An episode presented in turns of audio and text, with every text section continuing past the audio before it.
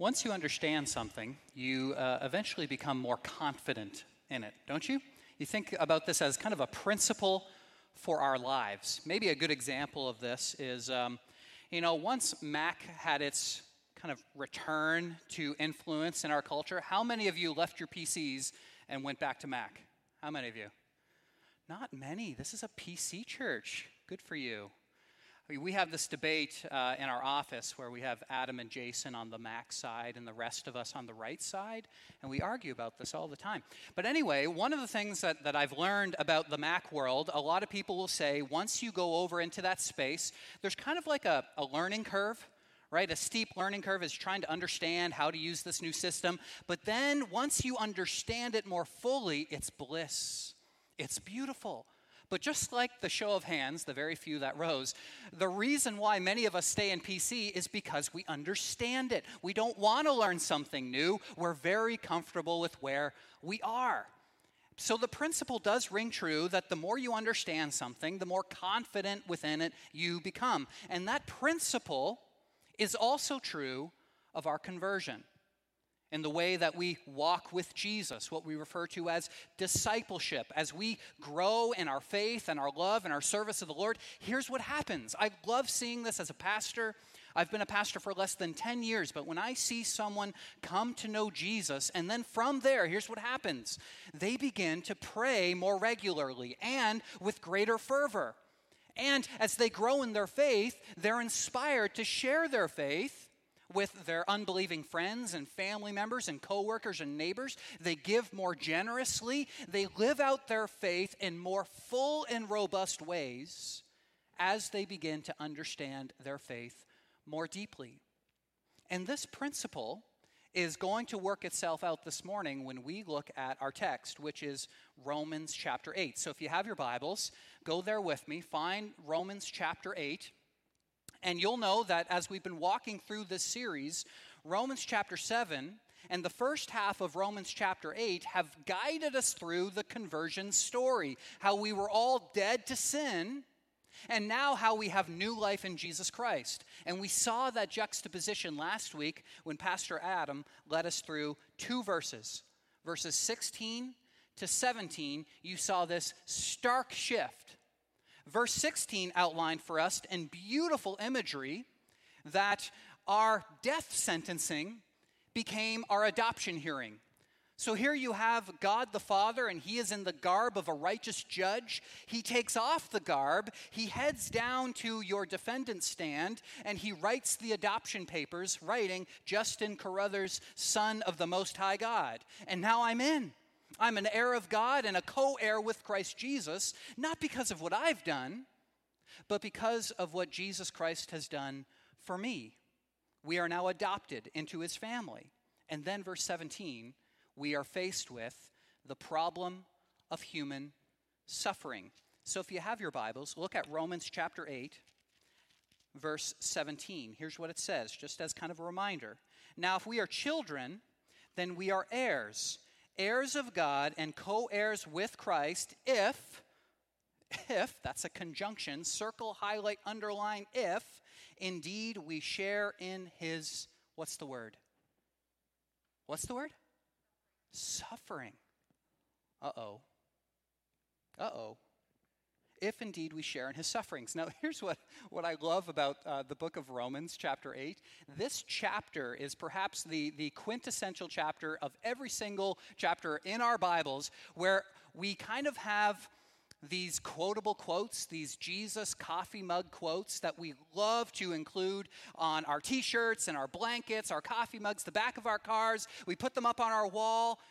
But then there's other parts right there in exactly the same place that we give absolutely no regard for. And I think verse 17 is perfect. How many times have you heard this? Now, if we are children, then we are heirs, heirs of God and co heirs with Christ. We've heard that all the time. But there's a conjunction built right in if indeed we share in his sufferings. And as you are going to see as we move forward this morning, there's a number of quotable quotes and tweetable tweets, a number of verses that we absolutely love to include in our house and on our Jesus memorabilia.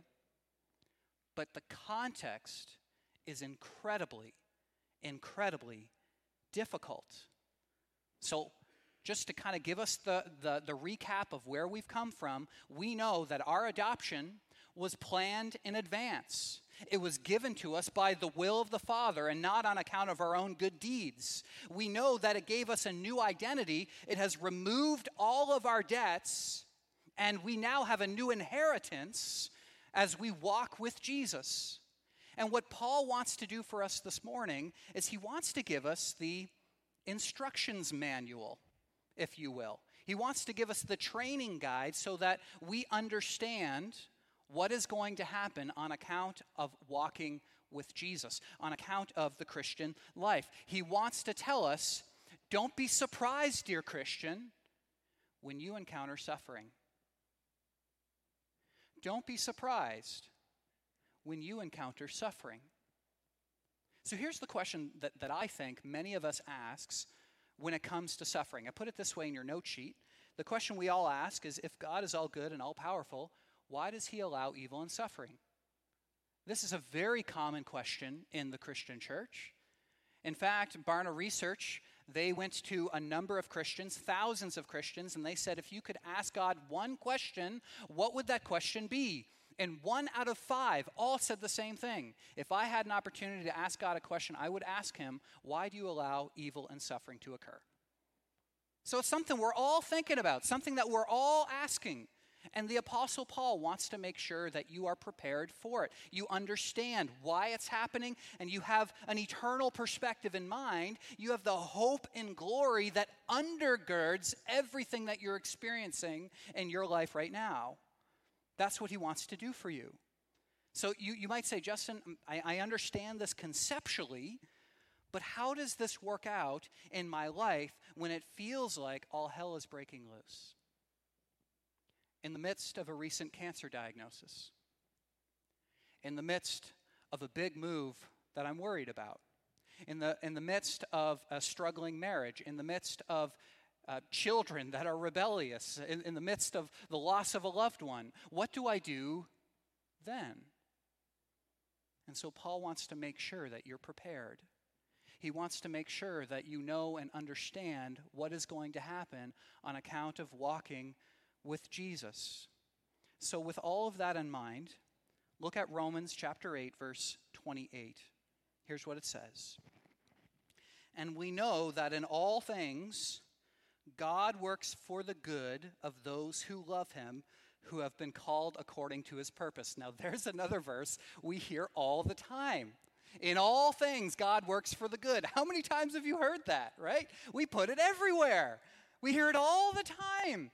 And yet, if I can just share a quick note with you, maybe uh, in, in, your own life you've experienced heartache and pain and frustration or the loss of a loved one, and you have a very uh, well meaning Christian who comes alongside you and they say, Well, remember Romans 8, chapter 8, that in all things God works out the good for those who love him. And in that moment, you don't really want to hear it, do you? You don't want someone to kind of give the silver lining within every gray cloud type of speech. You don't want to hear it. And in that moment, when you are suffering, when you are down in the pit, and someone says, Well, God's going to work out all things for your good, maybe you might be tempted to just punch them in the face and say, I'm just going to trust that's for your good. You know, that's kind of the feeling that we have in our gut. It's like, don't silver lining my pain. Don't do that. And yet, we also know it's true that both in our joyous moments and in our suffering and everything in between, God is going to be working out His glory and our good so that we can grow in Christ's likeness. And so that's what we see in the very next verse. So, verse 28, we know that in all things God works for the good of those who love Him, who have been called according to His purpose. Verse 29, for those God foreknew, He also predestined. Why? To be conformed to the image of the Son. I have that verse underlined in my Bible to be conformed to the image of the Son. So you can ask yourself this question What is the good, spiritually speaking, in our life? The good is for you to look and act more like Jesus. The good is discipleship. And if I had more time, I would want to just camp in verse 29 and verse 30 for the next like 10 weeks because there's so much here. But very briefly, here's what I want you to understand for the sake of what we're looking at today this concept of predestination. What does that mean to be predestined? Well, it means before the dawn of time, God put his hand on you and he called you to himself. Now, that's really difficult for us to accept because we want to believe that we have a part to play in our salvation enterprise. We want to, to believe that even if all of us were lined up in a row, I had the, the intellect, the gifts, the skills, the wisdom to accept God's precious and perfect gift. And yet, what we read in Scripture Elsewhere in Scripture, we find that God is both the author and the perfecter, even of your faith. That all of this is a credit to God and not to me. And so then we might ask ourselves, well, if God chooses some, then, then why doesn't he choose others? And that's a valid question, but it's not what Paul is intending to do in this verse. Because remember, what we're looking at here is a field guide. What we're looking at here is an instruction manual. Paul wants you to understand that God is the one who has drawn you to himself for a purpose. And what is that purpose? To be conformed to the image of the Son. Well, what does that accomplish? It brings about God's kingdom in the world and it allows other people to witness the power of God in your life. See, the purpose of predestination, uh, one way of thinking about this, is evangelism. And the thing that always grieves me when, when I hear kind of the two different, so you have the Anabaptists on one side who say it's all about believers making a choice. And you got the Reform folks on the other side and they say, well, it's all about predestination and, and God chooses some and doesn't choose others. I want to shake both of them and say, you're both wrong. Because what Paul is saying here is that God calls some to himself for the purpose of bringing about his kingdom experience in the world so that others might come to know him. So we're theologizing this question when Paul is saying, Look at my life. Look at what I was doing. I was on the road to Damascus and I was going to persecute the church. A blinding light comes down, and God says, Saul, Saul, why are you persecuting me? I say, Who are you, Lord? He says, I'm Jesus, whom you are persecuting. And just like that, I become a follower of Jesus. God chose me, I did not choose him. But in so doing, he gave me a purpose, a calling upon my life to go and to bear fruit, fruit that will last. He wanted me to become an evangelist, not to argue with each other about who's in and who's out. And so, my hope for you today is as well, whether you find yourself more in the Anabaptist tradition, it's all about believers making a choice, or in the Reformed tradition, it's all about God choosing some and not choosing others. My encouragement to you is to consider the purpose of why he's saying this. The very reason why Paul is saying some are predestined is so that you will be conformed to the image of the Son, and so that you will bring about God's kingdom in the world so others might know him. That's what humbles Paul as he writes this. He says, so that you might be the firstborn among many brothers and sisters. You might be the firstborn. I've chosen you first so that others might be brought in. Do you see that? So that's what we have to keep in mind when it comes to the concept of predestination.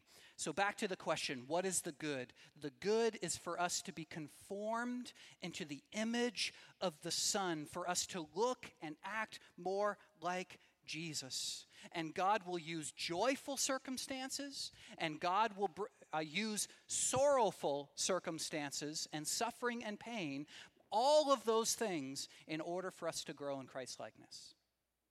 All those experiences. I think of the image that the psalmist gives us of God being a potter and us being the clay.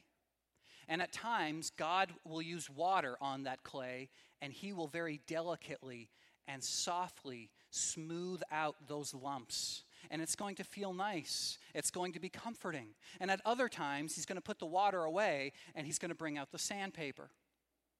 And it's going to be incredibly powerful but it's going to be incredibly painful as well. But both of them are used for the same purpose to conform you to the image of the Son. So, to help steady us in the midst of life circumstances for the rest of our time, I want to give you some of the hard truths of suffering. Some of the, the things that we ought to expect. The first one is this number one, God will give you more than you can handle. Do you see that little underline there? There is no underline. God will give you more than you can handle. Now, we know what we hear all the time, right? God will never give you more than you can handle. We hear that all the time. My question I need to ask you is who says? Where in the Bible does it say that? Give me a, a scripture verse, a scripture passage where, where God communicates that God will never give you more than you can handle. In fact, throughout scripture, all I see is the opposite. So, in that fill in the blank, you can write the word absolutely. God will absolutely give you more than you can handle, or most certainly, or you can just scratch it all out. Because God will give you more than you can handle. Let me give you an example of this. The Apostle Paul says this in 2 Corinthians chapter 1. We do not want you to be uninformed, brothers and sisters, about the troubles we experienced. We were under great pressure far beyond our ability to endure, so that we despaired of life itself. Here's an example of someone enduring far more, far more than what he can handle. But, he says, this happened that we might not rely on ourselves, but on God who raises the dead.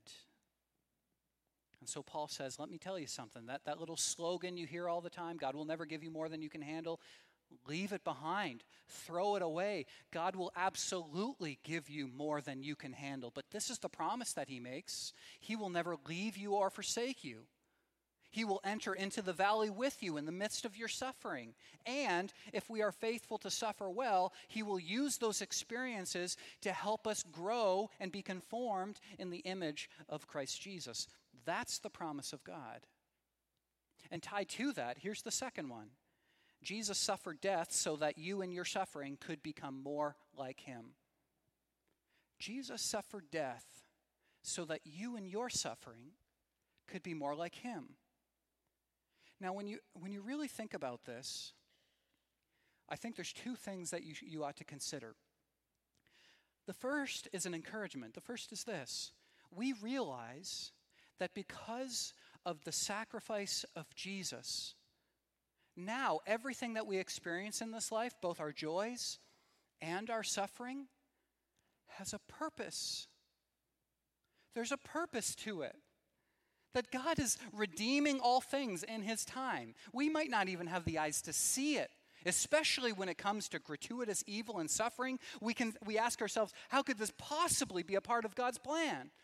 But we see in the scope of eternity, at the end times when we are in glory with God, He will work backwards to redeem all things to Himself, so that even in your suffering, they will all be turned into memorials of God's grace.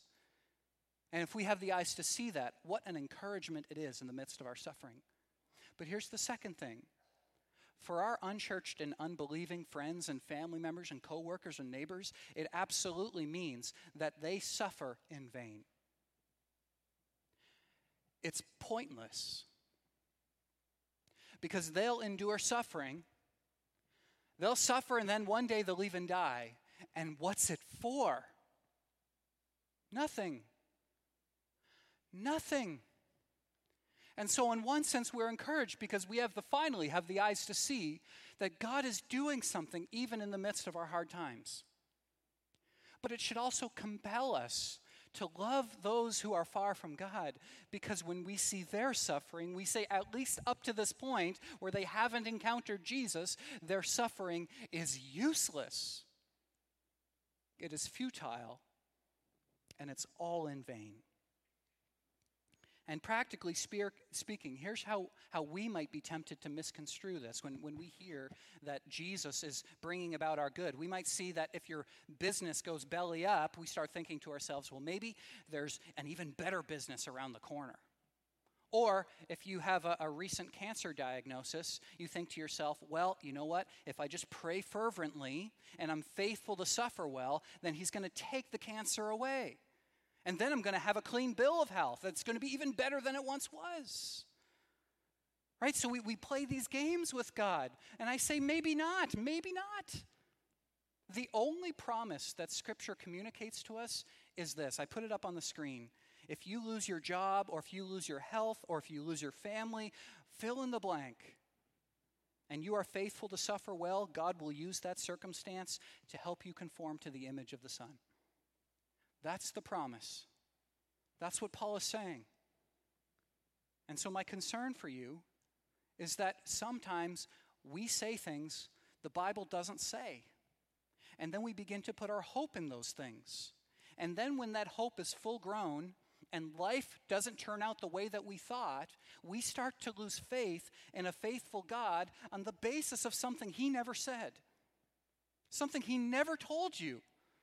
But we say, God, we kind of had this agreement that if I followed you, everything would go well in my life. And now I have cancer. Now I lost my job. Now my marriage is on the rocks. I didn't sign up for this. And God says, have you read Romans 8? The promise that I made to you is that you will indeed suffer many things. But I will use all of them, joy and suffering, to help you conform to the likeness of my Son.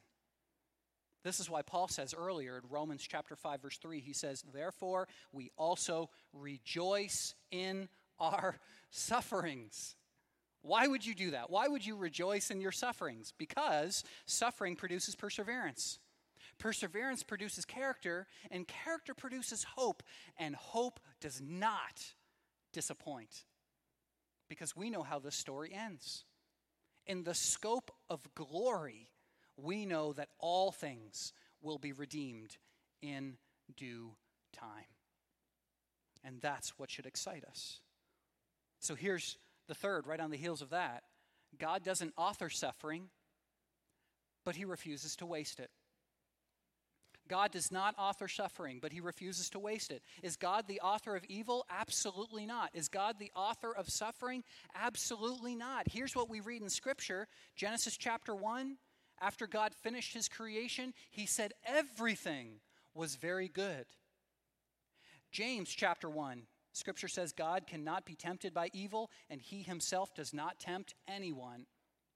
1 John chapter 1 God is light, and in him there is no darkness at all. So we know without a doubt that God does not author suffering, he does not author, author evil, and he is always the first to mourn the devastating effects of sin and how it impacts his creation that he has made, and the crown of his creation, which is you. When you weep and mourn on account of suffering, God weeps with you. He's always the first to mourn because it's not the way things are supposed to be. And that's what we see as we keep reading. Look at verse 30 to 32. And those he predestined, he also called. We talked about this already. He has called you for a purpose not just to determine who's in or out, but to be evangelist. Those he predestined, he also called. And those he called, he also justified. That's a churchy word to say you have been declared righteous. You've been declared perfectly obedient because of Christ's sacrifice. And those he justified, he also glorified. And do you know what I love about this? What tense are all these verbs in? They're all in past tense. What could that possibly mean?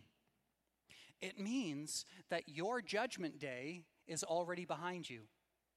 It means your judgment day is already in the past. That you are already, if you are in Jesus, you are secure in the palm of God's hand, and nothing can take you out of that. You are already glorified and justified what incredible good news. Verse 31 What then shall we say in response to all these things? If God is for us, who can be against us? There's another quotable quote right there. We use it all the time, but it's all in the context of suffering. All of it. He who did not spare his own son, but gave him up for us all, how will he not also with him graciously give us all things? So you might be thinking at this point, all right, so now the suffering part is done. God is going to graciously give us all things. But, but here's what I would say to you Do you know what's included in all things? Suffering. Suffering's included in that. God is going to graciously give you all things. So here's a question for you that, that I think might be a little bit hard to accept, but consider it for a moment. Is there a sense in which suffering, spiritually speaking, could be a gift? Is there a sense in which suffering that God allows us to endure could be a spiritual gift? Yikes. Is it possible that good circumstances like, like fame and fortune and affluence and wealth and health and wealth and happiness and all those things could lead you to become weak, selfish, bored, narcissistic, inattentive to the needs of God the Father and to those around you? And conversely, if that's true, is it possible that, that bad circumstances like pain and weakness and suffering and even injustice could lead you to further meekness and humility and graciousness and the fruit of the Spirit, like love, joy, peace, patience, goodness, kindness, gentleness, faithfulness, and self control? Is it possible that these terrible afflictions that we face in our own life could be good for us? And the way I put it in your note sheet is this spiritually speaking, good circumstances can be terrible for you, and terrible circumstances can be good for you. I, maybe the, the best macro example of this is uh, Christian trends across, across the world. Do you know where Christianity is growing right now? Like wildfire? China? India? Pakistan? Iran? Iraq? And most of Africa. That's where Christianity is just exploding. Do you know where Christianity is on a steep decline? Canada, the United States, Great Britain, most of Europe.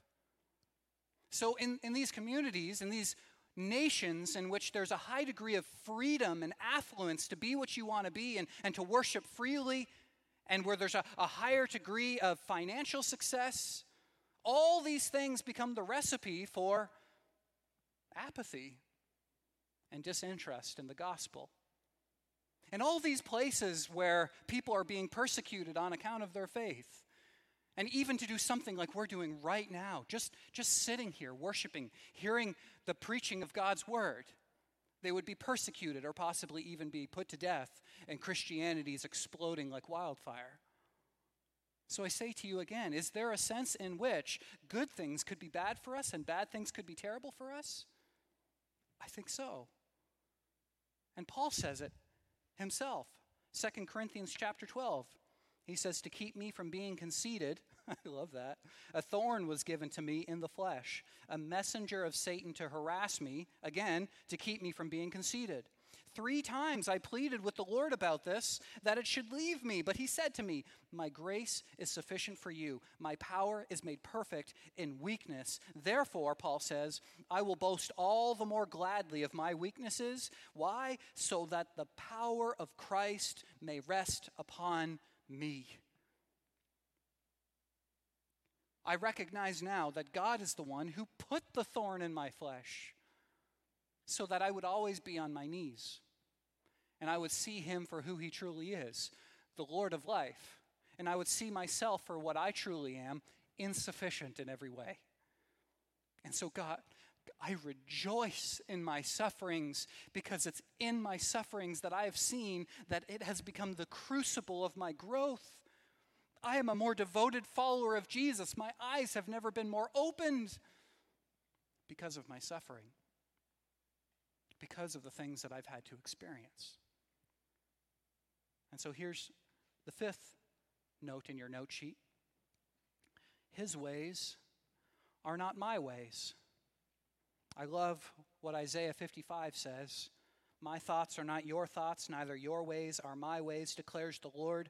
For as the heavens are higher than the earth, so are my ways higher than your ways, and my thoughts higher than your thoughts.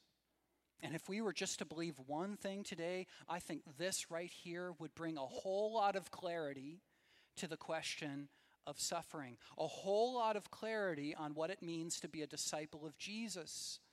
Because I think if we're honest with ourselves, we often view God as an infinitely powerful version of ourselves. More specifically, of me. And you for you right? It's just so amazing to me how, when I think in my mind of, of all the things that I detest, all the things that I hate and I really get bent out of shape for, I begin to think those are the things that God hates too. And the things that I'm not very gifted in, you know, those gray areas, those kind of green sins, the things that I might struggle with a little bit, man, God is so gracious in those areas. God's like, Justin, don't you worry. Those are lowercase sins. At least you're not doing the uppercase ones that you hate. I despise those too. We all have this idea in our mind that God's just us in infinite form. And God says, Don't you see? We're all narcissists, we're all self indulgent, and we can't have the eyes to see what God may be doing in our midst to help us conform into the image and likeness of His Son. Number six, you and God have a different definition of what ultimate is. See, your and my version of how life should go is oftentimes so narrow in scope. We might think to ourselves, you know, the definition of a great life would be if my family is doing really well. Everyone's healthy. We have money in the bank account. We have a really nice home, a roof over our heads, some amenities, right? All these things are going well in our life right now. That is the textbook definition of a good life. And Paul says that's so narrow in scope. Don't you realize that in the scope of eternity, your earthly life is a mist? It's a mist.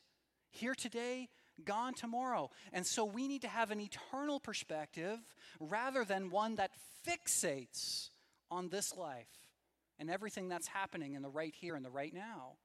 That's why Paul can say this in Philippians chapter 1 For me, to live is Christ. Was he, I'm, I'm going to have to suffer like Christ and to die. And to die, he says, is gain. What? If I'm going to go living in the body, this will mean fruitful labor for me. Yet what shall I choose? I don't know. I'm torn between the two. I desire to depart and to be with Christ because this is better by far. Do you see the eternal perspective that he has? He says it is far greater to be taken up into glory with God. But if there's fruitful labor for me to do here on this earth, to bring about God's kingdom in the world, to communicate God's principles to those who are lost, I want to do that. I'm willing, God. Just so you know, beam me up at any time, but I'm willing to stay. And I think our perspective is often the opposite. We are fixated on the here and now. We are so focused on this life, on our own health, wealth, and happiness, the, the, the circumstances of our earthly life. We spend so much time focusing on and fixating on. And so here's what I hope you hear. I hope you understand this dual reality that number one, when you suffer, God suffers with you. He does not delight in your suffering. He does not want to bring about suffering in your life just for the sake of doing it. But He is far more interested in your eternity. Maybe the best example that I can give of this is uh, when I was, I was probably six or seven, and I was on a 21 speed adult bike. And for whatever reason, I don't know why, uh, it was on a, a highway road, one of those like back street highways. So there's still a lot of traffic. Everyone's going 100 kilometers an hour on it, but it's not as busy as some of the highways we might think of. And I just got a bunch of toonies when they just came out, and these things were spectacular. So I had like six toonies in my hand, and I had that hand on one handlebar, and I had the other hand on this handlebar, but the brakes were only on the right side. And I start slowly coasting down this hill right next to the highway. Meanwhile, my mom is eight months pregnant. And she's kind of like waddling around at that point, and she sees that I'm going down this hill and I'm not hitting the brakes. So she starts screaming at me, Justin, hit the brakes, hit the brakes. I say, I can't, I have toonies in my hand. She's like, Drop the toonies. I'm unwilling to drop the toonies. So she starts sprinting at me, and as I look back, all I can see is her trying to do this She missed. But you know what she was trying to do? She was trying to wipe me out. That's what she was trying to do. She knew the circumstances, right? She was willing for me to scrape my knees and my elbows and to fall down and to cry, maybe hit my head, whatever it takes, so that I don't get hit by a bus. She's willing for me to scrape my knees so that I don't get hit by a bus. And in the same way, is it possible, dear Christian, for those of you who are followers of Jesus, is it possible that you don't have the eyes to see that spiritually, uh, spiritually speaking, God is having a scraped knee moment in your life for the sake of something greater? And we just don't have the eyes to see it. We look at God and we say, Why? Why would you allow the suffering to occur in my life? How could this possibly be part of your plan? And God says, Oh, Justin, I just wish you could have my eyes for a moment. I wish you could see what I am doing in the midst of your pain. In that way, you would understand if you had an eternal perspective. And here's the seventh and final point I am not a qualified judge of good or fair. I'm not a qualified judge of good or fair. Like, I'm not going to ask for a show of hands, but I don't think there's anyone in this room who is all too disinterested in the first half of Romans chapter 8. Right? Romans 8 in a nutshell is this What did I deserve? Death and hell. What did he give me? Life eternal. How did I get it? Through Jesus Christ. Why? Sheer grace. We say, Yeah, that sounds right. And then we're like, But suffering. Suffering is bad. Why do you allow suffering to happen in my life? And we're all bent out of shape about that. But God says, Have the eyes to see what I am doing in your midst. Look at your Bibles at verse 33. It says, Who will bring any charge against those whom God has chosen? Do you know the only person who can charge you? God the Father. And he hasn't done it. No one else can. It is God who justifies. Who then is the one who condemns? No one. Christ Jesus, who died, more than that, was raised to life, is at the right hand of God and is also interceding for us. What an image. Who shall separate us from the love of Christ? Shall trouble or hardship or persecution or famine or nakedness or danger or sword? No. As it is written, For your sake we face death all day long we are considered as sheep to be slaughtered. No, in all these things, we are more than conquerors through him who loved us. And there again is another quotable quote, often used outside of its context. We are more than conquerors, all in the midst of suffering, by the way. Isn't it so interesting when you think about it? There's like at least four verses here that we use all the time, but how many of us knew that this was the context? all in the midst of human suffering. And then he says this For I am convinced that neither death, nor life, nor angels, nor demons, neither things present, nor in the future, nor any powers, neither height, nor depth, nor anything else in all of creation will be able to separate us from the love of God that is in Christ Jesus. And so, two more things I want you to see to help us have an eternal perspective in mind in the midst of our suffering. Number one, look behind to the cross. Look behind to the cross. The promise is not in this life, you'll never get sick, you'll never die, you'll never break a bone. No, the, the promise that, God's ma- that God makes is that in the scope of your life, you will see that Christ has paid a way for you to have new life in Him. You now have the hope of glory. And because of that, when you suffer, do not be afraid. God says, I will never leave you, I will never forsake you, even in the midst of your suffering. And so we have to look behind to see this. Even in those moments when, when we might raise our fists to heaven to say, Why, God, why? May we be reminded of Jesus when he was on the cross and he said the same thing Eloi, Eloi, Lama Sabachthani, my God, my God, why have you forsaken me? You see, he endured every iteration of suffering so that we might just scrape our knees, so that we would never have to experience the true and eternal suffering that only Jesus had to face. So we look behind to the cross in the midst of our suffering to sustain us and to anchor us. And finally, look ahead to glory. To address the problem of evil, you have to look behind to the cross, but you also have to look ahead to glory. And that's where it ends, right? It ends this way I am convinced that neither death, nor life, nor angels, nor demons, nor things present, nor future, nor power, nor height, nor depth, nor anything else in all of creation will be able to separate me from the love of Jesus. No matter what I experience.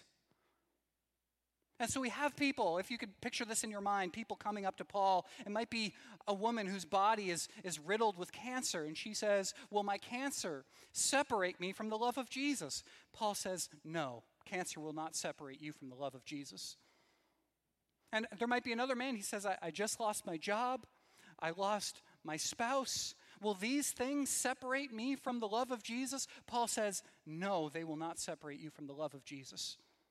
A man might come up who is filled with addictions in his life, with his head down toward the ground, filled with shame. And, will, and he says, Will my addiction separate me from the love of Jesus? And Paul says, No. Nothing will separate you from the love of God that is in Christ Jesus. This is Paul's instruction manual. He wants you to know both in joy and in suffering, nothing can take you out of the palm of God's hand. Let me pray for you. Lord Jesus, you are good. You are faithful. And Lord, these are very, very difficult teachings that we have just been looking at. Romans 8 is so hard to understand and to comprehend. But we ask, Lord, that you would give us the eyes to see and the ears to hear, that these words of Scripture would dwell richly in our hearts, and that it would cultivate within us a deep desire to worship you and to glorify your name. That we would not be apathetic, but that we would be passionate and filled with zeal for the sake of the gospel, that we would make it our hope. And in so doing, we would not be utterly fixated on the things of this world and the few years of this life, but we would focus on the hope of glory. Lord, give us eyes to see this. Work within this church, specifically here at Gateway. We ask, Lord, that you would do an incredible, incredible work in our midst. We pray this in the name of Jesus Christ, who is our hope. Amen.